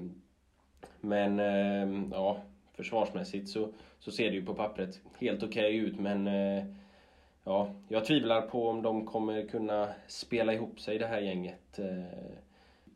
Tittar man på mittfältet så ser det väl lite bättre ut. Man har fått behålla några av de bästa spelarna egentligen i i Felix Hörberg och, och Ludvig Fritzson eh, bland annat. Eh, så eh, det är två stycken spelare som, som håller en, en hög nivå och även en sån som Henrik Bellman till exempel är, och, och, några andra därtill som, som kan utvecklas och, och bli, bli bra under året. Så, så mittfältet ser väl helt okej okay ut får man ändå säga. Jo, men så är det ju. Alltså, man har ju tappat mer än vad man har fått in. Eh, tycker jag är klart och tydligt. Och det, det är väl det som kommer att bli det stora problemet för, för Östersund här. Eh, och det, det är bra spelare man har tappat. Eh, sen finns det ändå en bredd någonstans på mittfältet just. Eh, tittar vi på anfallet så ser det ju inte lika bra ut. Det är väl Jordan Atta Kadiri då, som är rätt spännande, som, som kan göra det rätt bra. Och Usche Sabastine möjligtvis. Annars så har man ju inte, och det är också två nya spelare. Annars är det ju bara Malcolm Stolt som är kvar från förra året. Ja men det är ju de eh, nigerianerna där som vi eh, Östersund får, får hoppas på.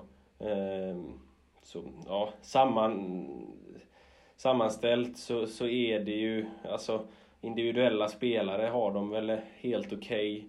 Okay, eh, men de har tappat lite för många. Vi ska ju inte glömma då eh, Noah Sonko Sundberg som, som har varit deras bästa eh, försvarare kanske de, de senaste åren som har gått till eh, Levski Sofia eh, i eh, Isak Sevankambo som ja, eh, är väl, har väl varit en av deras bästa spelare de senaste åren. Så, så några tunga tapp har det ju blivit för Östersund.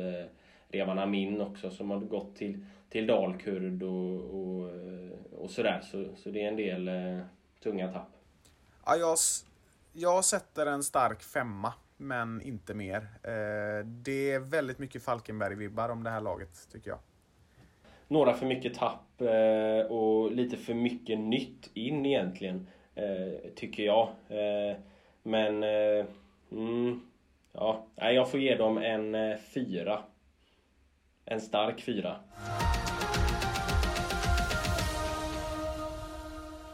Ja, då tar vi oss från Östersund i norr västerut till det vi älskar allra mest i hela världen. Korvmojen på Mariaplan. Nej, fan det stod fel. Eh, ÖIS, naturligtvis. Eh, och eh, inför i år så, så känns det ju väldigt, väldigt bra. Eh, det är ju när vi sitter och här och snackar upp säsongen egentligen varje år så säger vi ju genomgående att ja, det ser bra ut och vi kommer vinna serien. Men som vi har nämnt i många tidigare avsnitt så, så, så, har vi ju någonstans en anledning att, att säga så i år just eftersom att vi har fått behålla väldigt stora delar av truppen och vi har också fått in extremt intressanta nyförvärv. Ja, men, men, men så, så är det ju absolut. Sen eh, var man väl kanske ännu lite mer eh, optimistisk eh, innan de sista försäsongsmatcherna som inte alls eh, har gått vägen egentligen. Eh, om vi pratar Landskrona och eh, BP. Men eh, som vi har sagt så många gånger innan så, så ska vi inte dra några större växlar kring, kring försäsongen. Och det tycker jag inte att vi gör heller i och med att det Framförallt i och med att det har gått eh, lite sämre nu på, på slutet här. Så vi, vi hoppas eh, att de eh, spelade av sig förlusterna under, under eh, försäsongen och att det, det, nu vänder rejält och att vi, vi eh, går in i den här säsongen och gör det riktigt, riktigt bra. För eh, på, på pappret så ser det onekligen väldigt, väldigt bra ut. Det, det är våran kanske starkaste trupp sen vi kom tillbaka till eh, Superettan 2016. Så ehm, och då har vi ändå blivit eh, fyra 2018 och eh, på övre halvan ett par gånger därefter också. Så eh, nej, jag tror väldigt starkt på ÖIS 2022. Ja, det är du inte ensam om. Det gör jag också. Eh, det känns bra. Eh, vi kan ju börja på målvaktsfronten. Allt pekar väl på att Sixten kommer vara första målvakt just nu, men eh, absolut inte otänkbart att Robin kommer stå ganska många matcher också. Eh, jag skulle tro att, inte att det delas fullt ut, men att Sixten kommer stå en majoritet och Robin kommer plockas in vid tillfällen. Ja, för alltså, de har ju stått eh, ungefär hälften hälften här på försäsongen och, och, och eh, Robin var väl den som fick så tror jag senast mot, mot BP i, i genrepet. Så eh, ja, jag är inte helt övertygad om att Sixten kommer vara den som, som står i, i kassen hela säsongen. Utan som du säger så tror jag att det kan, kan delas. Jag tror att, eller jag tycker att de här två eh, är ganska jämbördiga som, som målvakter då. Jo, men jag får väl hålla med dig. Eh, det är väl Sixten som har den breda meritlistan, men det är också Robin som, som absolut i år kan ta klivet in i och bli den första målvakten vi någonstans väntat oss att han kanske ska bli. Eh, sen är det ju också så att det kan bli ingen av dem som blir en första målvakt, eh, precis som du är inne på. Vi får, vi får se. Eh, jag tänker att vi, vi kan ju gå från eh, målvaktssidan som ändå ser bra ut, tycker jag. Eh, det är väl det, det enda som får mig att fundera lite är väl bristen på rutin. Eh, Ja, alltså vi har ju tappat, eh, vi har ju tappat Fredrik eh, och, och, och det är ju onekligen ett, ett tapp i rutin och eh, en, en hög lägstanivå. Så, så det är väl kanske det mest kännbara tappet av de som har, har gått vidare. Men, men ja, Sixten och Robin tror jag kommer lösa det bra även om de kanske inte är på den här nivån som just nu då som, som några andra i, i serien. Jag menar, eh, jag tänker, på, jag tänker kanske framförallt på, på Ali Keita och, och Anton Kajtoft och, och, och sådär som, som är riktigt, riktigt duktiga målvakter på den här nivån. Eh, så, så de har ju, det är ju två målvakter som inte har spelat sådär jättemycket eh, A-lagsfotboll och behöver bevisa sig. Men jag tror att det kommer gå väldigt, väldigt bra. Jo, men det tror jag också. Jag tror att båda två har bra potential att ta ta ett kliv till i år och kanske, kanske kommer någon av dem vara allsvensk målvakt nästa år. Eller båda två. Båda två hoppas vi på. Ja, absolut. I ÖIS då? Ja, jo men naturligt. Nej, jag tänkte nog att Sixten kan, eh, kan spela IFK och Robin i Häcken. Nej, självklart inte. Vi, vi går väl över till, till vår trebackslinje tänker jag. Här har vi, när vi pratar ÖIS så vet vi ju ganska exakt var alla ska spela och så. Eh, det har vi väl bra koll på i de andra lagen också, men det är enklare enklare att, säga det när det kommer till ÖIS. Eh, och trebackslinjen lär väl, kommer väl helt säkert i alla fall att bestå av eh, Marcus Haglind Sangré och Jonathan Asulaj. Sen får vi väl se om det blir eh, Anton Lantz eller Arvid Brorsson eller kanske till och med Robin Glavak som, som blir den tredje mittbacken. Jag tror väl på Brorsson just nu, tycker han har sett bra ut, det vi har sett av honom hittills. Ja men brorsan var ju bra där 2020 och sen så eh, fick han väl inte riktigt till det i fjol då. Men jag tycker att i år så har det sett, sett bättre ut igen och han har fått göra något mål på försäsongen. Och det känns som att han har lite mer självförtroende nu. Så, så eh, han är väl min eh, huvudkandidat till att ta en, en plats bredvid Sangré och Asulaj som är som, som ju är som gjutna i, i, i försvaret. Sangré är ju ligans bästa försvarare. Det, det vågar jag, vågar jag påstå. Och Asulaj är inte långt därefter heller. Så, så vi har ju vi har ett, ett starkt försvar. Åtminstone två stycken väldigt starka mittbackar och sen eh, några som, eh, om de väl kommer upp i nivå, håller eh, en hög nivå också.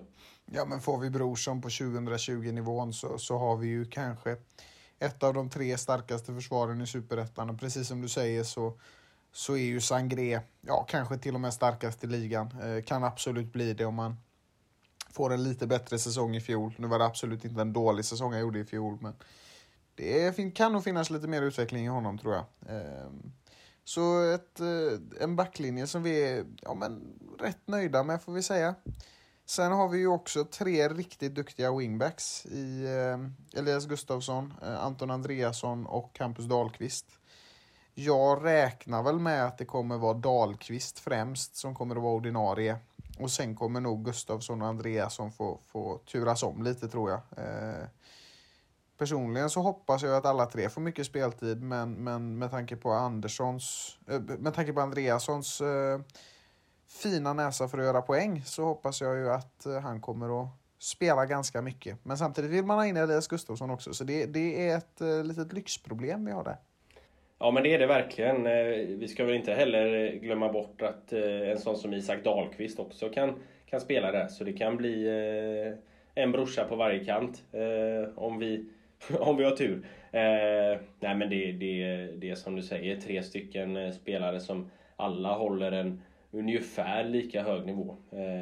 I fjol var väl Hampus den som lyckades allra bäst.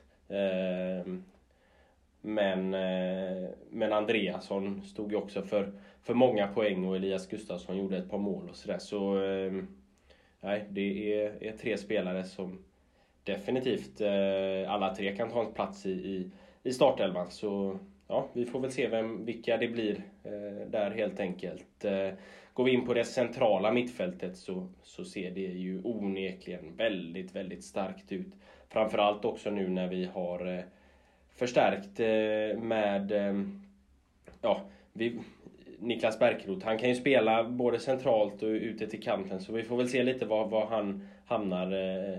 Men det är ju ligans i särklass bästa nyförvärv. Oh ja, oh ja. Eh, det, det, är väl möjligtvis kanske Rodic som kan utmana. Eh, sen är inte Rodic lika bra som Bärkroth, eh, så det, det, är en skillnad där. Eh, när han kommer igång så kommer han ju att bli extremt värdefull. Sen tror jag det kan ta en liten stund innan han gör det, men men när Berke Luringen kommer komma upp i sin, sin bästa form då, då är han eh, helt livsfarlig och kommer skapa problem för precis alla lag i serien. Eh, han har kunnat skapa problem för alla en nivå upp och eh, om vi tar oss till allsvenskan så kommer det vara en av våra viktigaste pelare där nästa år. Jo, men, eh, men så är det ju verkligen. Ehm, I övrigt så, så har vi ju på det centrala mittfältet en Kevin Ackerman som har fått delar av egentligen varje, båda säsongerna han har gjort i ÖIS eh, förstörda av skador. I fjol så var han ju borta väldigt mycket. Ehm, men det är ju en spelare som onekligen sitter på en, en hel del talang och som om han får till det kan, kan bli riktigt, riktigt bra. Och sen har vi Anel Raskai som Eh, jag tror, eh, i fjol så var han lite skadad. Eh, kom in i det bra på, på höstkanten och jag tror att han kan, kan göra en riktigt bra säsong i år. och, och och bli väldigt, väldigt viktig på, på det centrala mittfältet. Ehm, och så sist men inte minst då så har vi ju Erik Nolgren som, som är väl de tre som, som kommer alternera om, om mittbacks eller om mittfältsplatserna då på, på det centrala mittfältet där. Om inte Niklas Bärkroth kommer in där eller om han kommer in högre upp. Eh, bakom där så har vi ju William Svensson eh, och även eh, Aidarus då som, nu är han ju skadad här men, men vi har ju lite lite talanger där också då. Eh, så det är ju ett centralt mittfält som är väldigt starkt. Oh ja, oh ja. Det är ju, vi har ju hur mycket som helst och den stora bredden var väl lite en av anledningarna till att vi tappade Lukas. Eh, och det är tråkigt men det är väldigt stor konkurrens där och det finns väldigt många bra spelare. Och eh, när firma Bärkrot och Anel och Ackerman, kanske även Paulsson, spelar på sin absoluta topp så, så kommer det ju bli livsfarligt. Och, och, eh, det är fascinerande att vi har så pass många alternativ för en sån som vi, vi har ju även en sån som Olle Johansson liksom, som, som har tagit ett jättekliv på försäsongen. Eh, ja, jag tänkte komma till det. Olle är en spelare som jag tror kommer få årets genombrott eh, i år. Men han kommer väl spela lite mer högre upp tror jag, som, mer som striker i så fall. Eh, får vi väl se. Aydin är ju som gjuten där också, så... Ja, det, det är ett lyxproblem jag har där. Ja, nej, men jag kan väl tänka mig att det blir så att man sätter Olle ett steg eh, bak i, i startelvan, eh, det vill säga alltså på mittfältet. Eh, I och med att vi har tre, tre grabbar som, som jag tror är ganska beredda att leverera längst fram. Så att eh, jag tror att vi, vi kommer få se Olle på mittfältet. Men, men jag kan naturligtvis ha helt fel. Eh, skulle det inte vara så så är det ju en, en ganska bra inhoppare i eh, viktiga matcher och sådär. Så att eh, tänk dig att vi byter ut någon av de tre längst fram som vi kommer komma till mot Olle när det står 1-1 mot Norrby i 64 minuten. Då kan ju han bli någon som verkligen gör skillnad. Han är ju ung och hungrig. Jag tyckte man märkte det när vi pratade med honom att det finns mycket vilja i den killen. Ja men absolut, absolut. Eh, går vi in då på eh, de som kommer spela allra högst upp så ja, vi får väl se om eh, Niklas Bärkroth kommer spela där eller om han kommer spela lite längre ner.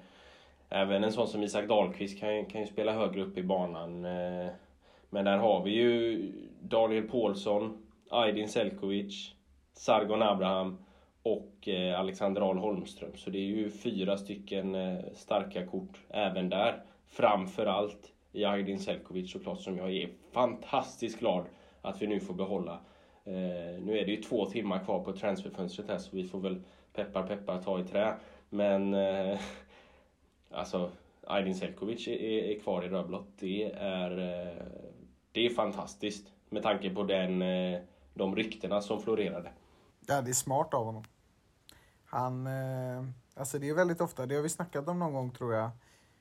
Jag vet inte om det var i podden eller privat vi pratade om det, men alltså det är ganska ofta som man gör en bra säsong i en liga som Superettan, kommer till en högre liga eh, och det, det tar kanske två år av, av ens fotbollsliv att kunna etablera sig i ett lag som, ja men ta Hammarby som ett konkret exempel.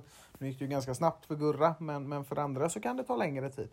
Eh, så därför är det väl mycket smartare att liksom kunna visa att man verkligen håller i ÖIS och tar det därifrån sen. Helst ser vi att han skjuter upp oss i Allsvenskan och, och stannar kvar hos oss även nästa år. Men eh, det, det återstår att se och det är ju jättespännande att, att se vad han kan göra. Eh, och eh, Aydin, eh, Abraham och Al Holmström känns ju som eh, trippel-an som kan göra det riktigt bra. Mm. Och så Paulsson då på en, en, en kant där eh, antagligen. Ja, precis. Vi får väl se var han hamnar, men det är väl det mest logiska. Eh, alltså, när man pratar upp den här truppen så, så märker man verkligen vilken bredd vi har. Eh, Ja, men det kommer ju vara några som får sitta på, på bänken i några matcher som, eh, som inte hör hemma på en bänk i Superettan, så, så kan man ju säga. Eh, men ja, det, det var ju som när vi pratade med Kevin också, att han tycker att det är bra att det är en bredd. Det blir konkurrens och man behöver flera spelare som kan backa upp och kanske spela mot lite olika typer av lag också. Oh ja, oh ja, så är det ju definitivt. Nej, så det, det kommer bli extremt spännande och jag tror faktiskt stenhårt uppriktigt sagt på ÖIS i år. Jag tycker vi har en blandning av rutin, eh, talang och vilja framförallt som kommer att ta oss extremt långt i den här serien i år. Eh, ska vi ge ett eh, betyg på ÖIS då eh, så ehm, tycker jag på, på pappret så ser ju Halmstad bättre ut och, och även Örebro tycker jag. Så, så jag ger ÖIS en sjupoängare. Ja, jag ger dem en åtta. Eh, men det är som vanligt, jag sätter lite högre betyg än dig på alla. Så att eh, det, det, det är väl där det ska landa, tänker jag. Ja, då ska vi väl eh, avsluta med att eh, ge varsitt eh, tabelltipp. Men innan vi gör det så, så ska vi faktiskt dra två stycken nyheter som har kommit här under tiden vi spelar in på transferfönstrets sista dag. Nämligen att Öster har gjort klart med två stycken nya forwards. Vi sa ju att det såg lite svagt ut, lite tunt ut på forwards eh, eh, platserna där för Öster. Men nu har de gjort klart med två stycken forwards på, på sista dagen här alltså. Det är eh, den färöiske landslagsanfallaren Jörgen Nilsen som vi inte vet sådär jättemycket om. Och sen är det en som vi vet lite mer om.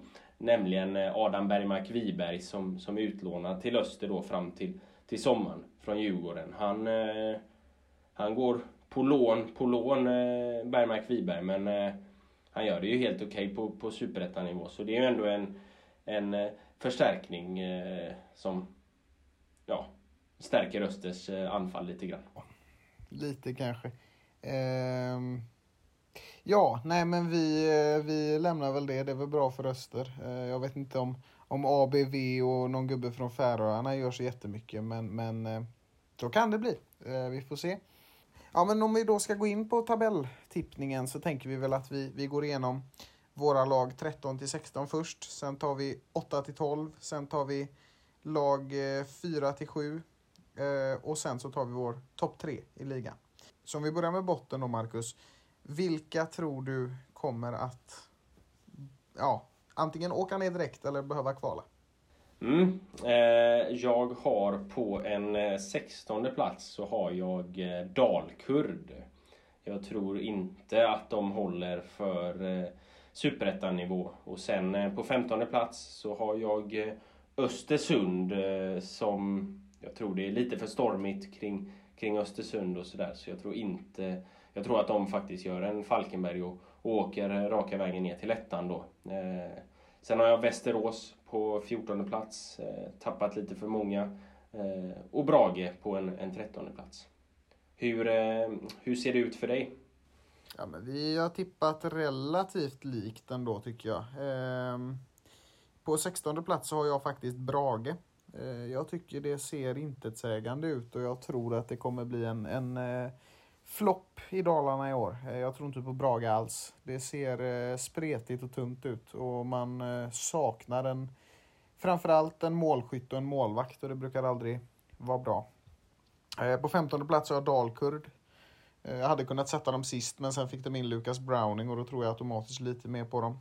Men det är lite samma där. Det är karaktärslöst och det känns som att man har gått upp i superettan ett år för tidigt faktiskt. På 14 plats är Östersund. Jag tycker det är intressanta namn men jag tror att man kommer få en kaosartad start. Spelare kommer försvinna och man kommer ändå någonstans klamra sig kvar på en 14 plats men sen så åker man ner efter kval mot valfritt division 1-lag. Ehm, på 13 har jag faktiskt satt mitt flopptips för i år. Ehm, Landskrona Boys. Eh, jag tycker man har tappat mycket och jag tror inte att man kommer att hålla alls lika bra som man gjorde i fjol. Mm. Ja men det, det är eh, spännande. Vi har ju tre stycken lag då eh, på eh, de här bottenplaceringarna som vi har samma även om vi har olika ordning på dem. Om vi går in på 12 till 9 plats då så har jag på en 12 plats Utsikten. Jag tror faktiskt att de klarar sig kvar med nöd och näppe i år. På en 11 plats har jag AFC. Jag tror inte de kommer att leverera i år och, och hamna ungefär där de brukar hamna. Eh, åtminstone sett till de senaste åren. De har ju två nionde platser på rad tror jag. Eh, tionde plats har jag eh, Landskrona då. Jag tror inte att de återupprepar fjolårets säsong men jag tror inte heller att de gör en totalflopp. Sen på nionde plats så har jag ett lag som jag tror eh, kommer överraska lite granna. Eh, nionde plats får vi räkna som det för eh, Skövde. Mm.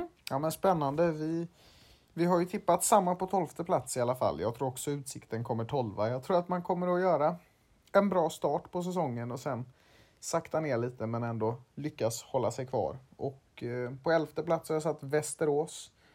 Och det är väl ungefär där de brukar hamna. Och det ser väl ungefär ut som förra året någonstans. Så att eh, jag tror att det blir samma visa. På tionde plats har jag satt Öster. Eh, mest för att jag tycker det är tråkig fotboll. Och Även för att jag tror att det inte kommer resultera i, i så mycket trots bra värvningar. Eh, ja, nu har de ju värvat in eh, Bergmark Wiberg. Eh, håller du kvar där i så fall? Ja, det, nej, det gör jag inte. Eh, jag tror Öster kommer 11.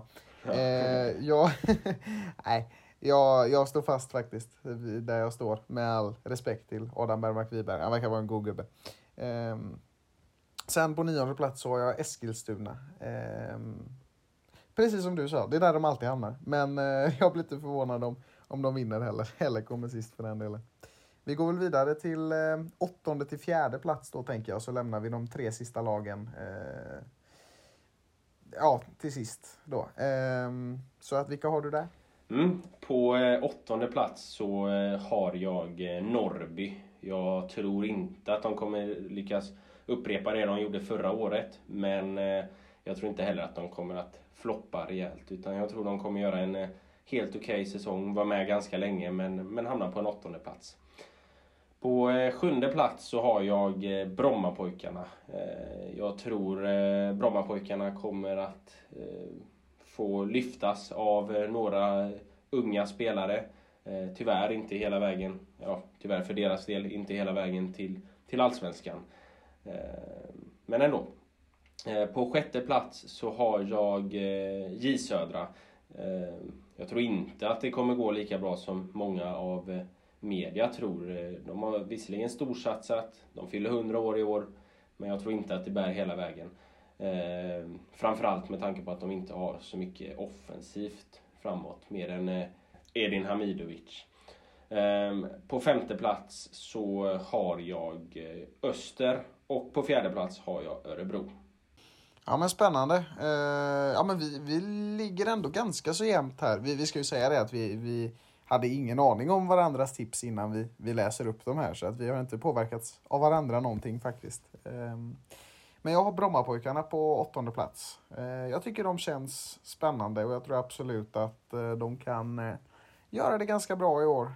och ja, förmodligen så rustar de väl för en ny allsvensk sejour och då är det väl enklast att börja i mitten. Och sen precis som du så tror jag på Skövde, men jag har satt dem lite högre än dig. Sjunde plats. Jag tror på det här gänget, jag tror på kollektivet och jag tror att man kommer att få till det väldigt bra i den här ligan. Eh, otroligt intressant. Jag tror också att Johan Fellrath kommer bli eh, skyttekung i Superettan. Bakom eh, Aydin. Ja, jo, bakom Aydin. Men jag tror också att ÖIS, eh, mål, eh, eller ÖIS målfördelning kommer se lite annorlunda ut i år. Vi har fler renodlade målgörare. Det har inte Skövde. Där har man Fellrath. Ehm, på sjätte plats har jag Jönköping och precis som dig så tycker jag att ja, det ser väl ut som en satsning, men samtidigt ska ÖIS-mördaren Edin Hamidovic tillföra så många mål som han behöver? Nej, jag tror inte det. På femte plats har jag Norrby. Ehm, det är mitt skrälltips. Jag tror absolut att de kan gå riktigt långt i år. Ehm, jag hade kunnat sätta dem högre, men det finns ändå förluster som, som talar mot dem. Men McLind är Sveriges kanske bästa fotbollstränare. I alla fall en av, en av de absolut bästa. Så att jag tror att han kommer göra något riktigt bra med, med det han har. På fjärde plats har jag Örebro. Jag tror att man kommer göra det bra, men man kommer vara lite sargad i början av, av nedflyttningen och det, det är det som kommer att sätta lite käppar i hjulet för dem. Mm. Ja, men det, det innebär ju då alltså att vi har eh, samma tre lag på, eh, på topp tre om jag eh, har fattat det rätt. Så eh, vi kan väl börja ta lag för lag då.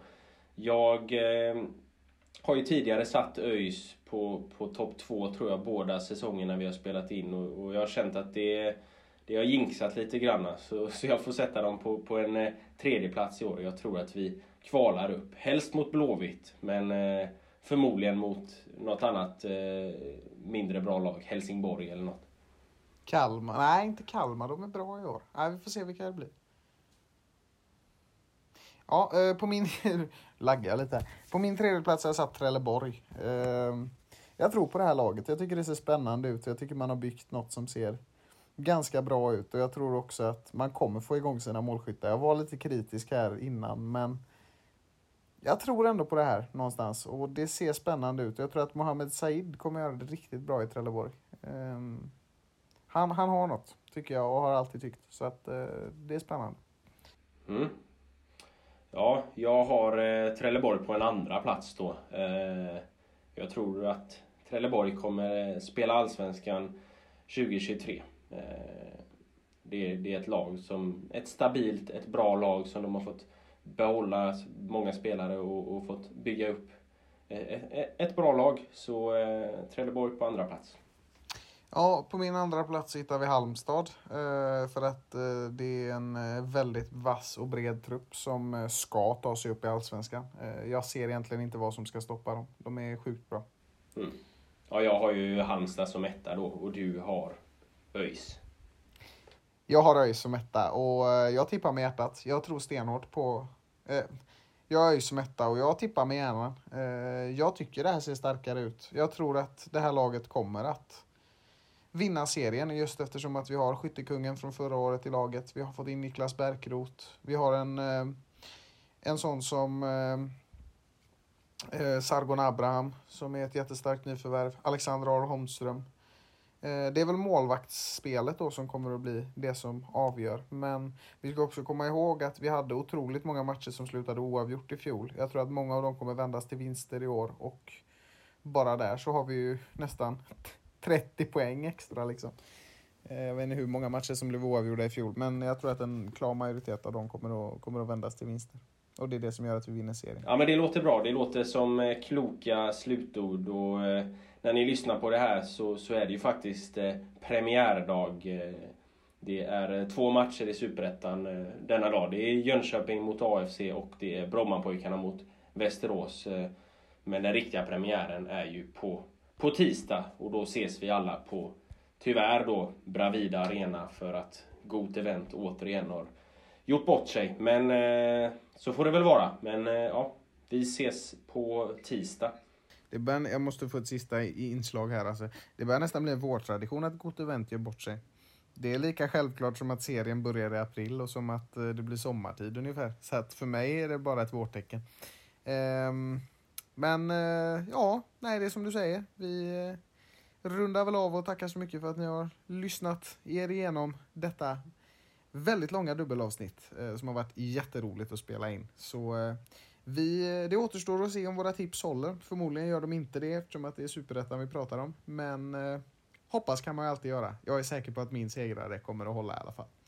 Så eh, ha en fin premiärhelg, njut av solen och ta hand om er alla där ute. Ja, ha det gött. Hi.